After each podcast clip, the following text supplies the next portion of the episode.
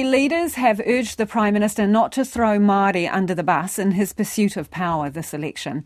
The challenge was laid at the Iwi Chairs Forum in Waitangi, kicking off several days of commemorations. And the leaders had strong words for the opposition parties too. Our Deputy Political Editor Craig McCulloch is there.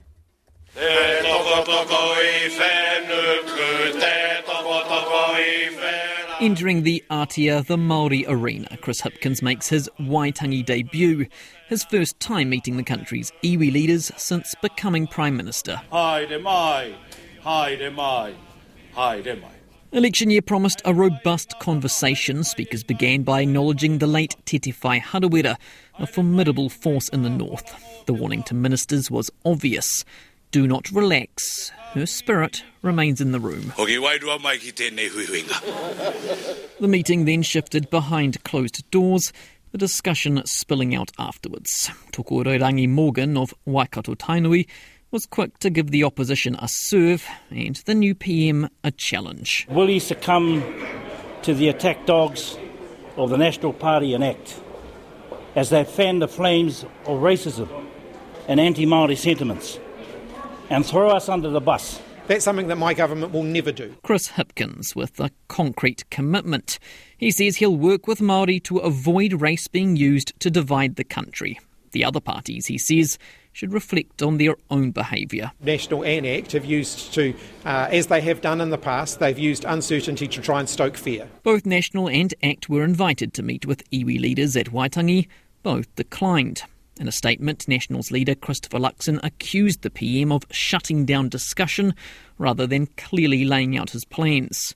And ACT's David Seymour says it is Labour, not ACT, seeking to divide public policy along racial lines. If the Prime Minister thinks that ACT is making co government divisive, wait till he hears what Labour's been up to. The government is in the middle of a full policy reset with changes expected to its Three Waters programme, which has co governance at its core. Senior Māori Minister Nanaia Mahuta has overseen the project thus far, but lost the portfolio to Kieran McAnulty this week as part of a cabinet reshuffle.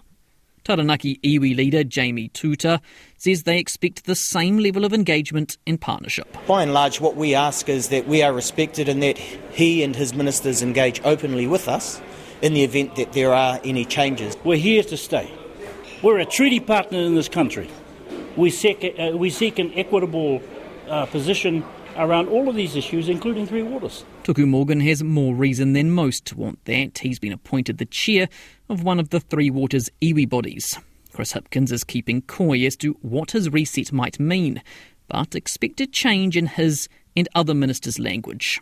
He's acknowledged the government has done a bad job explaining exactly what co governance is. Look, I love the phrase mahi tahi, working together. You know, ultimately that's what it's about. Um, it's about the Crown working with Māori to advance our common interests. A mere change in rhetoric, though, won't be enough to placate its critics. Waitangi commemorations continue through the long weekend. If it's to continue as it started, expect fireworks.